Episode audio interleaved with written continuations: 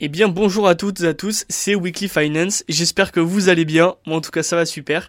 Donc on se retrouve en ce samedi 12 juillet euh, pour que je vous fasse votre récapitulatif hebdomadaire, que dis-je, votre récapitulatif préféré hebdomadaire des marchés financiers. Nous attaquerons directement avec le marché chinois, nous continuerons ensuite par le marché américain et nous finirons par le marché européen. Et en fin de podcast je vous donnerai du coup tous les chiffres macro à surveiller afin que vos investissements fonctionne pour le mieux. Donc, concrètement, euh, oui, donc vous l'aurez certainement entendu à ma voix, je suis enrhumé. Voilà, il fait, euh, il fait moins 4 degrés à Paris en plein mois de juillet. Ça nous casse un peu les bonbons, mais bon, c'est comme ça, faut s'y, faire. Enfin bref. Donc, euh, comment ça marche? Donc, le marché chinois, on a eu plusieurs chiffres macro qui sont sortis cette semaine. On en a eu grosso merdo 3. On a eu des chiffres sur la balance commerciale chinoise, nous avons eu des chiffres sur les prêts accordés aux particuliers ainsi qu'aux entreprises, et nous avons eu un chiffre d'inflation. D'accord? Donc, concernant dans sa globalité, tous ces chiffres sont pas bons. Voilà, on continue dans la globalité, dans, le, dans, dans la déception en fait des chiffres euh, macroéconomiques chinois qui déçoivent les investisseurs. Et tant que ces chiffres-là seront euh, en dessous des attentes des investisseurs, le marché chinois ne pourra pas se tout simplement se se, bah, se retourner quoi, et continuera sa, sa, chute, sa chute vers les, sa chute vers le bas. Donc, concernant les exportations et les importations, on parle de chiffres year par rapport au mois de juillet 2022. D'accord? Ces chiffres sont sortis pour les exportations à moins 14,5% par rapport au mois de juillet 2022 et moins 12,4% sur les importations. D'accord? Donc le marché pricé une baisse, mais pas une aussi grosse baisse, donc toujours déception par rapport aux attentes, ce qui n'est pas bon pour le marché. Euh, je tiens aussi à vous dire que ces chiffres sont les plus... Alors attendez, je rebranche mon ordi. Voilà, nickel. Ces chiffres sont les plus mauvais depuis euh, le Covid. Voilà, donc les chiffres sur l'activité euh, chinoise sont les plus mauvais depuis le Covid. Alors que le Covid, en Europe est bien parti, aux États-Unis, encore plus aux États-Unis, l'activité américaine s'est très bien, très bien comportée, surprenant les investisseurs au H1 2023. Mais en Chine, voilà, on peine toujours à atteindre ses objectifs de croissance et, et du coup, bah, on continue toujours avec, euh, dans cette, dans cette déception-là. Concernant le deuxième chiffre macro qu'il fallait regarder cette semaine, c'était les nouveaux prêts accordés aux Chinois. Donc pourquoi faut regarder ça? Tout simplement parce qu'une économie, d'accord, c'est de la consommation, c'est des investissements, etc. Et la majorité des personnes n'ont pas, euh, ne payent pas cash, d'accord, font des prêts et puis même c'est intelligent, même pour les personnes qui peuvent se le permettre, payer cash, c'est euh, pas forcément intelligent. Vaut mieux utiliser un peu d'effet de levier euh, pour investir ou pour consommer tout simplement que de payer cash. Parce que du coup ça vous fait moins de revenus disponibles pour investir dans d'autres projets. Donc euh, ce chiffre-là, on attendait 800 milliards de yuan euh, si je me trompe pas, je crois que c'est 800 milliards ou 800 millions, enfin bref, 800, je crois que c'est ça, 800 milliards de yuan euh, sur le mois de juillet accordés aux investisseurs euh, particuliers, enfin aux investisseurs aux particuliers ainsi que les entreprises. Ce chiffre est sorti à 300 milliards. D'accord, donc je ne sais pas si vous en rendez compte. on est sur un chiffre en fait qui est le plus bas depuis 2011 sur les, sur les prêts accordés aux entreprises et particuliers. Donc on est quand même sur des planchers de planchers. On ne parle pas euh, du plus bas de l'année, on parle d'un plus bas de la décennie précédente, d'accord, 2011. Donc euh, on est quand même bien en dessous déjà des attentes des investisseurs qui attendaient deux fois plus, au minimum, enfin même presque trois fois plus euh, de prêts accordés. On, sort en dessous et en plus de ça on est sur des chiffres les plus bas depuis 2011. D'accord? Troisième chiffre, le CPI. Donc le CPI, c'est l'inflation, euh, du coup l'inflation euh, en l'occurrence chinoise, qui sort négatif. Euh, qui sort en négatif. donc du coup, moins 0,3% sur le mois de juillet par rapport au mois de juillet 2022. D'accord? Qu'est-ce que cela implique? Du coup, une déflation, donc là on parle de déflation, on ne parle pas de désinflation, d'accord? Une désinflation, c'est tout simplement quand l'inflation ralentit mais qui continue d'augmenter. Là, on parle de déflation parce que les prix baissent. D'accord? Donc pour être encore plus explicite, votre baguette de pain ne vaut plus 1 euro mais va valoir 99 centimes. Ok? Donc qu'est-ce que cela implique pour une économie d'avoir des prix qui baissent? Cela implique que les revenus des entreprises, dans leur globalité, vont baisser. D'accord? Parce que si la boulangère vend 100 baguettes à 1 euro, ça lui fait 100 euros de revenus. Si elle vend 100 baguettes à 99 centimes, ça lui fait 90 euros, 99 euros de revenus. Donc ses revenus baissent. Cette entreprise-là, du coup, elle a deux choix. Soit elle va baisser ses coûts de production. D'accord? Donc ça peut être les salaires, par exemple. Baisser les salaires. Donc si elle baisse les salaires, ça fait moins de consommation à terme, parce que vous avez moins, en tant que, en travailleur, du coup, vous avez moins de revenus. Donc forcément, vous allez allouer moins de revenus aux dépenses de consommation. Donc nous rentrons dans une spirale, ce qu'on appelle déflationniste. Soit, bah, tout simplement, vous coupez une partie de votre production afin de faire jouer l'offre et la demande. Voilà, pareil. Vous êtes, euh, il y a deux boulangers qui font deux baguettes de pain. Ok, et il y a seulement une seule personne qui veut acheter une baguette de pain. Bon, bah, il y aura une baguette de pain en trop. Donc, dans ce cas-là, bah, faut couper, la production. Donc, un boulanger qui arrête de faire son activité, dans ce cas-là, une baguette de pain est égale une, une demande de baguette de pain. Donc, en fait, ce sont les deux choix. Donc, on est quand même sur, une situation économique en Chine qui n'est pas, euh, qui n'est pas pour le mieux.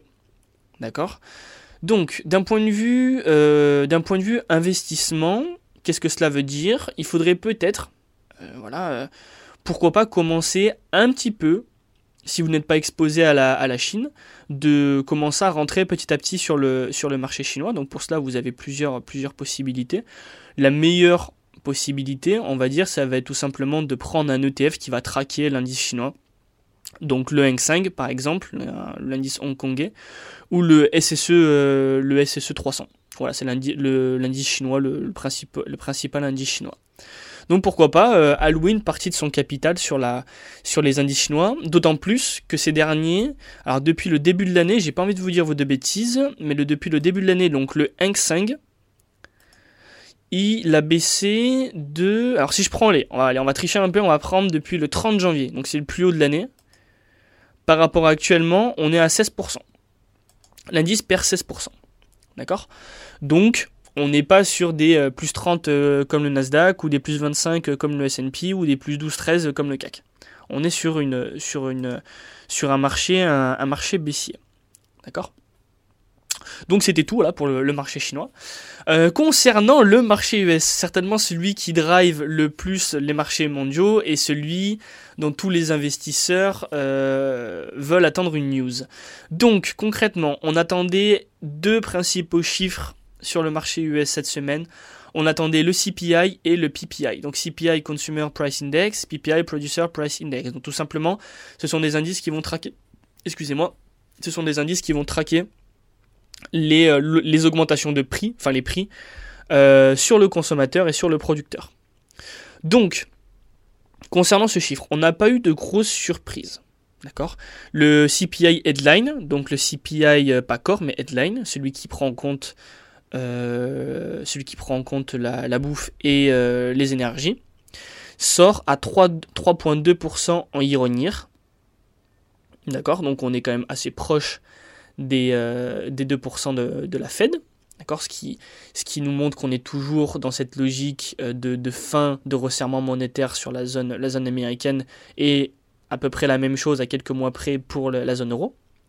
Mais le CPI euh, core, celui auquel il faut quand même prêter le plus d'attention, lui sort à 4,7%. Donc on est toujours assez loin des 2%. Concernant ce chiffre-là, il est sorti conforme aux attentes. Voilà, on attendait 4.8, c'est sorti 4.7 euh, pour le corps et 3.2% pour le headline alors qu'on attendait 3.3. D'accord euh, Grosso merdo, c'est voilà, il n'y a pas eu de grosses surprises, surtout que les variations mensuelles sont, ont été conformes aux attentes. Euh, ce qu'il faut regarder le plus, d'accord, ça sera pas forcément ce chiffre-là, mais le chiffre que la Fed regarde pour faire ses choix de politique monétaire. Ce chiffre-là, c'est le PCE Core, donc euh, Personal Consumer Expenditure, je crois que ça s'appelle comme ça. Core, qui en fait va représenter au mieux le panier de la ménagère. Ce chiffre-là va sortir le 31 août. D'accord? Donc en fait, le chiffre qu'on a eu cette semaine, ça peut être, on va dire, une guidance pour le chiffre que la Fed va regarder, qui sortira le 31 août prochain. Donc rendez-vous le 31 août. Concernant le, Producer Price Index, il est sorti celui-ci par contre légèrement au-dessus des attentes. D'accord? Il est sorti à 0.3% en rythme mensuel pour le, pour le headline et pour le corps. Donc malgré que le marché attendait une légère, euh, une légère, un léger sursaut par rapport à ce chiffre, ça a surpris à la hausse. Et donc qui dit inflation qui surprend à la hausse, dit euh, des attentes, euh, des attentes d'inflation du coup à la hausse qui réaugmentent. Qui dit des attentes, de, d'inflation qui réaugmentent, dit tout simplement des attentes de taux un petit peu supérieures par rapport à ce que le marché priceait avant le chiffre. Et qui dit du coup des attentes de, taux qui augmentent, il veut dire tout simplement un dollar qui prend de la valeur. Donc en fait, on a eu un DIX. Donc le DIX, c'est le dollar contre un panier de valeur, un panier de, comment on appelle ça, de, de devises, qui s'est légèrement raffermi euh, sur la semaine. Voilà, pas de, pas de, comment on appelle ça, pas de, de grosses inquiétudes. Ok. Euh, en daily, en fait, on est toujours sur une tendance baissière. Voilà. Euh, on est sur les plus hauts de, euh, euh, de, début juillet. À voir si la logique, la, suit, ça veut dire que là on arrive à, peu près sur le niveau de résistance du mois de juillet, à voir si du coup le dollar continue, bah, tout simplement sa, sa, petite chute, sa petite chute vers le bas. Donc à voir, mais voilà, pas de, on n'a pas eu un, dollar index qui, prend, qui prend 3% sur la semaine. C'était largement correct. De plus, en fin de semaine, nous avions eu le, euh, comment on appelle ça, euh, des attentes en fait euh, sur la, confiance des consommateurs du Michigan. Bon, c'est sorti, c'est un chiffre que bon, il faut quand même en parler rapidement, mais c'est pas un chiffre qui va faire énormément bouger les marchés, mais c'est quand même un chiffre à suivre. C'est sorti conforme aux attentes, donc pas de, pas de, grosses news de ce côté. J'aimerais attirer votre attention sur un point. Ce point est le suivant. Euh, le Nasdaq, d'accord, euh, perd moins 6% à peu près par rapport à son plus haut court terme. Et le SP 500, euh, lui un petit peu moins, je crois, on est plus aux alentours de, de, 4%. Tous ceux qui pensent que, euh, qui pensent que le marché va s'écrouler, d'accord, que ça y est, on a attaqué la, descente, etc., on va aller aux abysses. Alors premièrement, on on sera pas en période Covid où on perdra des moins 6% par jour. Ok, on va pas partir en ligne droite, donc il y aura des rebonds pour sortir premièrement, si demain ça de, cette, euh, ce scénario-là devait se réaliser. Mais vous me connaissez un petit peu maintenant, donc ce n'est pas forcément mon scénario. Je pense qu'on a toujours de l'upside euh, vers le haut, tout simplement parce que on n'a toujours pas de reprise de la Chine. Deuxièmement, on a toujours des chiffres macro qui sont bons pour les US, notamment euh, de croissance. D'accord, notamment le PIB T2 qui est sorti à 2,4% il y a deux semaines alors que le marché presse est 1,5% ok? Et on a toujours en fait euh, des euh, inflations qui sortent légèrement en dessous euh, des, des, attentes. Donc pour moi, on a toujours de l'upside vers le haut. Et donc, la petite baisse qu'on a connue là, ces deux dernières semaines sur les marchés américains peuvent potentiellement laisser un point d'entrée à ceux qui n'ont pas eu le temps de, de comment on appelle ça, de, de, recharger un petit peu, etc. Voilà, ça permet de, de re-rentrer sur certaines actions, pourquoi pas, sur le marché américain je, ne dis pas de faire un all-in, hein, parce qu'on est quand même sur des niveaux élevés, notamment, euh, notamment en termes de valorisation, en termes de PE, donc price, euh, price, euh, price to earning ratio, on est sur la moyenne des 10 ans, des 10 dernières années sur le S&P 500, et on est légèrement au-dessus quand même, faut le dire, sur le Nasdaq. sur la moyenne des 10 dernières années. Donc on n'est pas sur des niveaux de valorisation qui sont extrêmement élevés. Euh, donc d'où mon point de vue qui nous reste de l'upside pour, le, pour les marchés américains dans son ensemble. Donc je, reste acheteur d'un point de vue investissement et court terme, parce que oui, le marché se retournera un jour ou l'autre. D'accord? Donc euh, voilà. On va dire que pour les 2-3 prochains mois, si, si euh, les chiffres macro continuent de, suivre leur tendance, il n'y a pas de raison qu'on n'aille déjà pas rechercher nos plus hauts court terme et, et, en plus de ça, venir chercher les ATH les ATH de fin 2021. Euh, ah oui, aussi rapidement sur les, euh, earnings, les earnings des, euh, entreprises. Donc il y a 84% du S&P 500 qui a publié, d'accord? Et sur, ces 84% d'entreprises, on a 79% d'entreprises qui ont report un, EPS, donc des BPA, au-dessus de la, au-dessus de comment on appelle ça des attentes donc 80% qui surprennent à la hausse les investisseurs.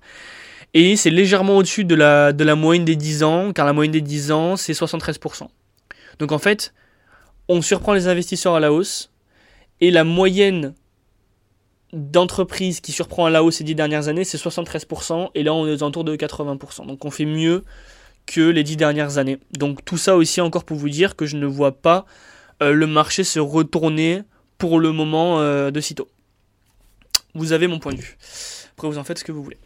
Euh, concernant la zone euro, bon bah ça a pas ça pas énorme, ça a swingé un peu quand même sur les marchés, on a eu un, pas mal de vols, mais on n'a pas eu euh, de d'énormes chiffres macroéconomiques.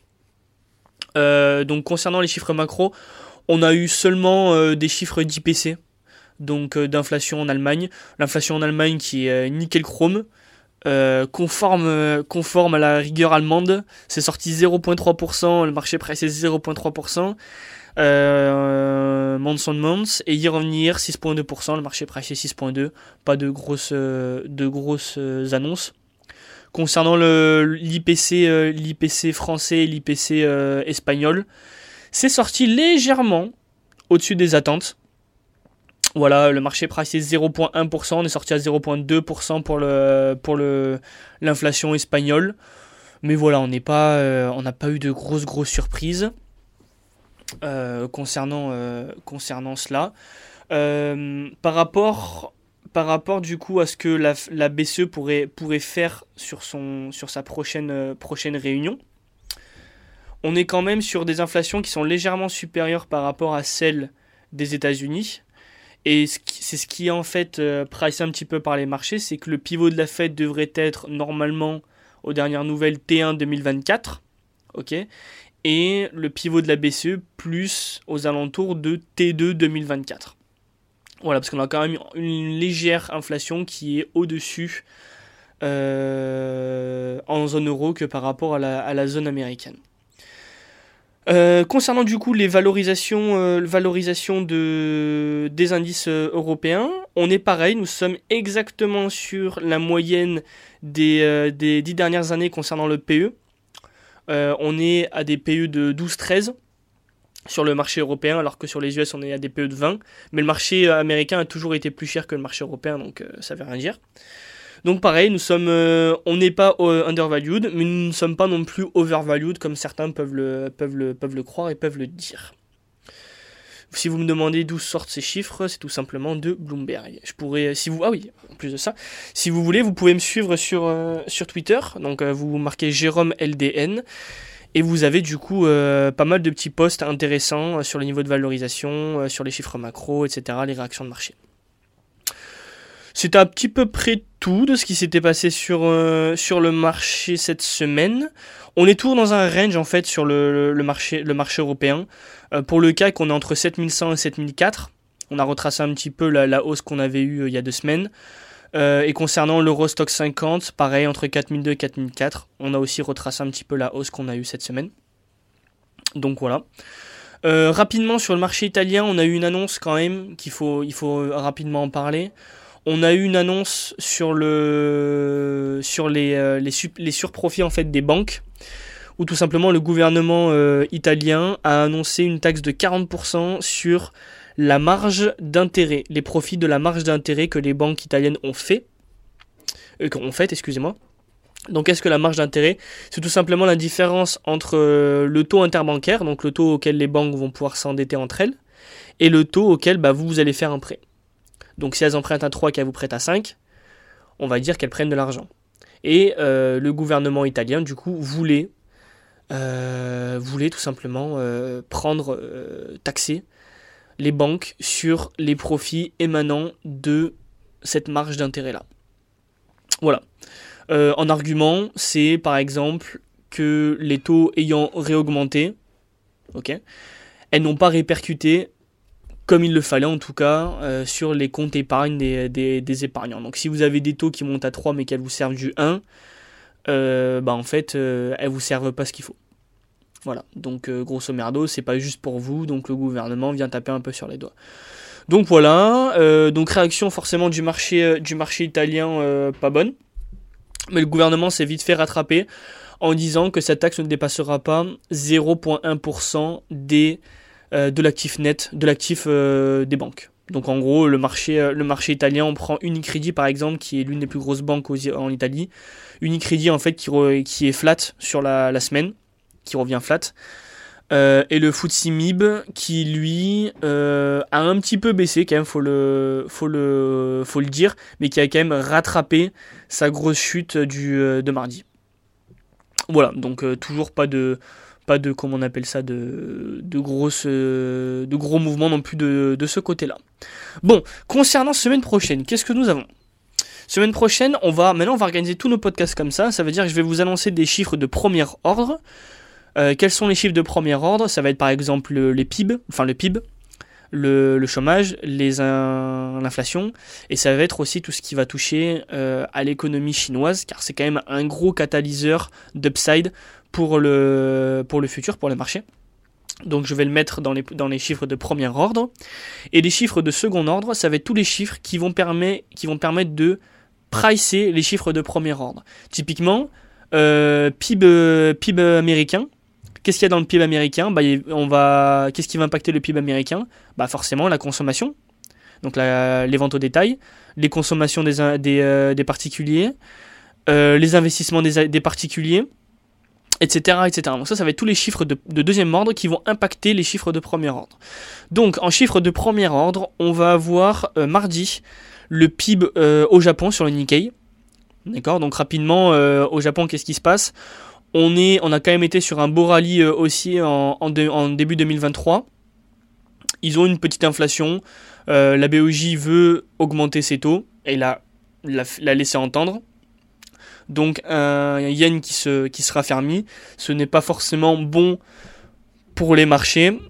Euh, d'autant plus que bon bah le marché a quand même bien augmenté depuis le début de l'année on était à un moment on avait touché 33% de hausse il était comme le Nasdaq voire au-dessus du Nasdaq à un certain moment donc le PIB T2 euh, japonais va certainement impacter le, Nikkei. Donc si vous êtes investi sur le Nikkei, ça, ce serait intéressant de, prêter attention à ce chiffre-là. Donc c'est mardi matin, je crois, à 1h, 1h50 du mat pour nous.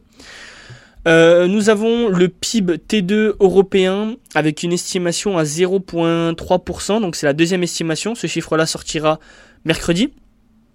Si je dis pas de conneries. Euh, je ne dis pas de conneries. Il sort bien mercredi. Euh, donc ça sera un chiffre à faire attention qui fera bouger les marchés européens. Nous avons en fin de semaine euh, l'inflation européenne qui elle est attendue pour l'accord à 5,5%. Voilà. Donc on est légèrement au-dessus des Américains, comme je l'ai dit tout à l'heure. En US, du coup, on a 4,7% encore et que le donc en inflation corps et le marché européen 5,5%. Donc on est légèrement au-dessus ce qui, euh, ce qui va du coup, euh, explique tout simplement que, le, que le, chemin de la BCE est un petit peu plus long que le chemin de la Fed. En chiffre de, toujours en chiffre de premier ordre, nous allons avoir le FTSE 600. Donc le FTSE 600, c'est l'indice, euh, l'indice, l'indice, excusez-moi, l'indice anglais qui va être impacté par les chiffres de l'inflation qui sortiront mercredi, ainsi que son taux de chômage qui sortira mardi. Donc ce sont des chiffres à regarder. Et concernant la Chine, on va avoir la production industrielle, les ventes au détail et les taux de chômage mardi. Donc on est quand même bien, euh, bien, euh, on est quand même bien, euh, bien fourni quoi. Donc pareil, nous on va tout simplement voir si les chiffres chinois continueront de surprendre à la baisse ou potentiellement un premier retour à, des surprises à la hausse. Parce qu'au bout d'un moment, il y aura forcément une reprise à la hausse. Quand vous avez des chiffres qui font que surprendre à la baisse, au bout d'un moment, les investisseurs baissent leurs attentes. Et ben, au bout d'un moment, bah, les attentes vont être en ligne avec ce que entre ce que les chiffres sortent. Et au bout d'un moment, bah, les chiffres vont sortir au-dessus des attentes. Et donc cela, ça va créer de l'upside. Bref, en chiffre de deuxième ordre, nous allons avoir les, ventes au détail, que j'aime bien ce chiffre, parce que tout simplement, ça nous donne des indications sur, les, sur la consommation aux États-Unis, voir si elle se dégrade ou pas. On attend 0,4% en year donc ça sortira mardi à 14h30.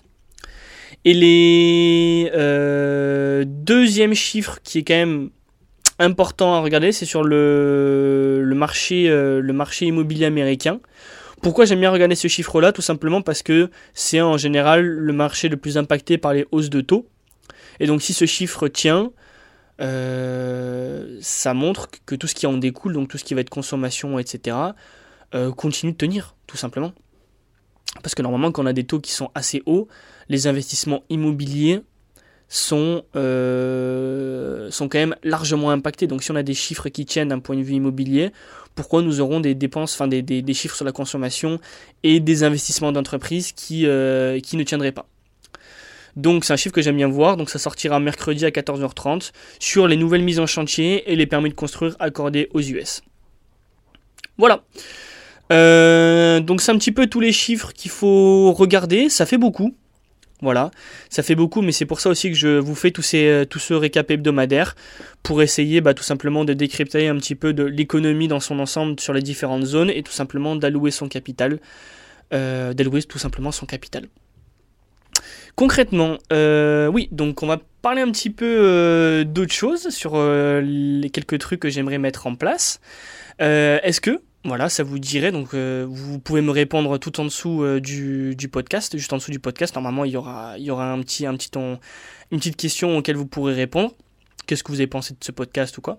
Et donc, du coup, vous pourrez répondre à, à ma question. Est-ce que ça vous dirait que j'essaye de mettre en place un portefeuille fictif où toutes les semaines, je vous donne ces perfs? Voilà. Donc euh, un portefeuille tout simplement euh, qui est pas compliqué à reproduire, ça sera certainement juste des ETF, donc pas forcément de stock picking, juste des ETF, des obligues et, euh, et, du, et du cash ou du monétaire. Donc si ça vous intéresse, dites-le moi, dites-le moi dans les commentaires et j'essaierai de mettre ça en place afin que nous essayions entre guillemets de, bah, de battre le marché et que je vous donne mon allocation à moi aux, semaine par semaine. De plus, si vous souhaitez apprendre un petit peu plus sur l'économie, apprendre un petit peu plus sur la culture financière, etc., n'hésitez pas à me poser vos questions afin que je puisse y répondre dans les, euh, prochains podcasts. Et donc ça pourrait faire euh, des podcasts un petit peu interactifs entre, entre vous et moi, voilà, parce que j'imagine qu'il y a pas mal de gens qui se posent pas mal de questions, parce que j'ai été aussi à votre place. Donc euh, je vous offre entre, entre guillemets mes services. Donc si vous avez besoin de, plus d'explications sur des indicateurs, ou tout simplement d'explications un petit peu plus approfondies sur une certaine zone géographique, etc., etc., n'hésitez pas, et je le ferai avec plaisir. Voilà. Sur ce, c'était Weekly Finance. Euh, je vous souhaite un très bon week-end, euh, une très bonne semaine, euh, une très bonne semaine sur les marchés semaine prochaine, et on se retrouve samedi prochain. Ciao, bye bye.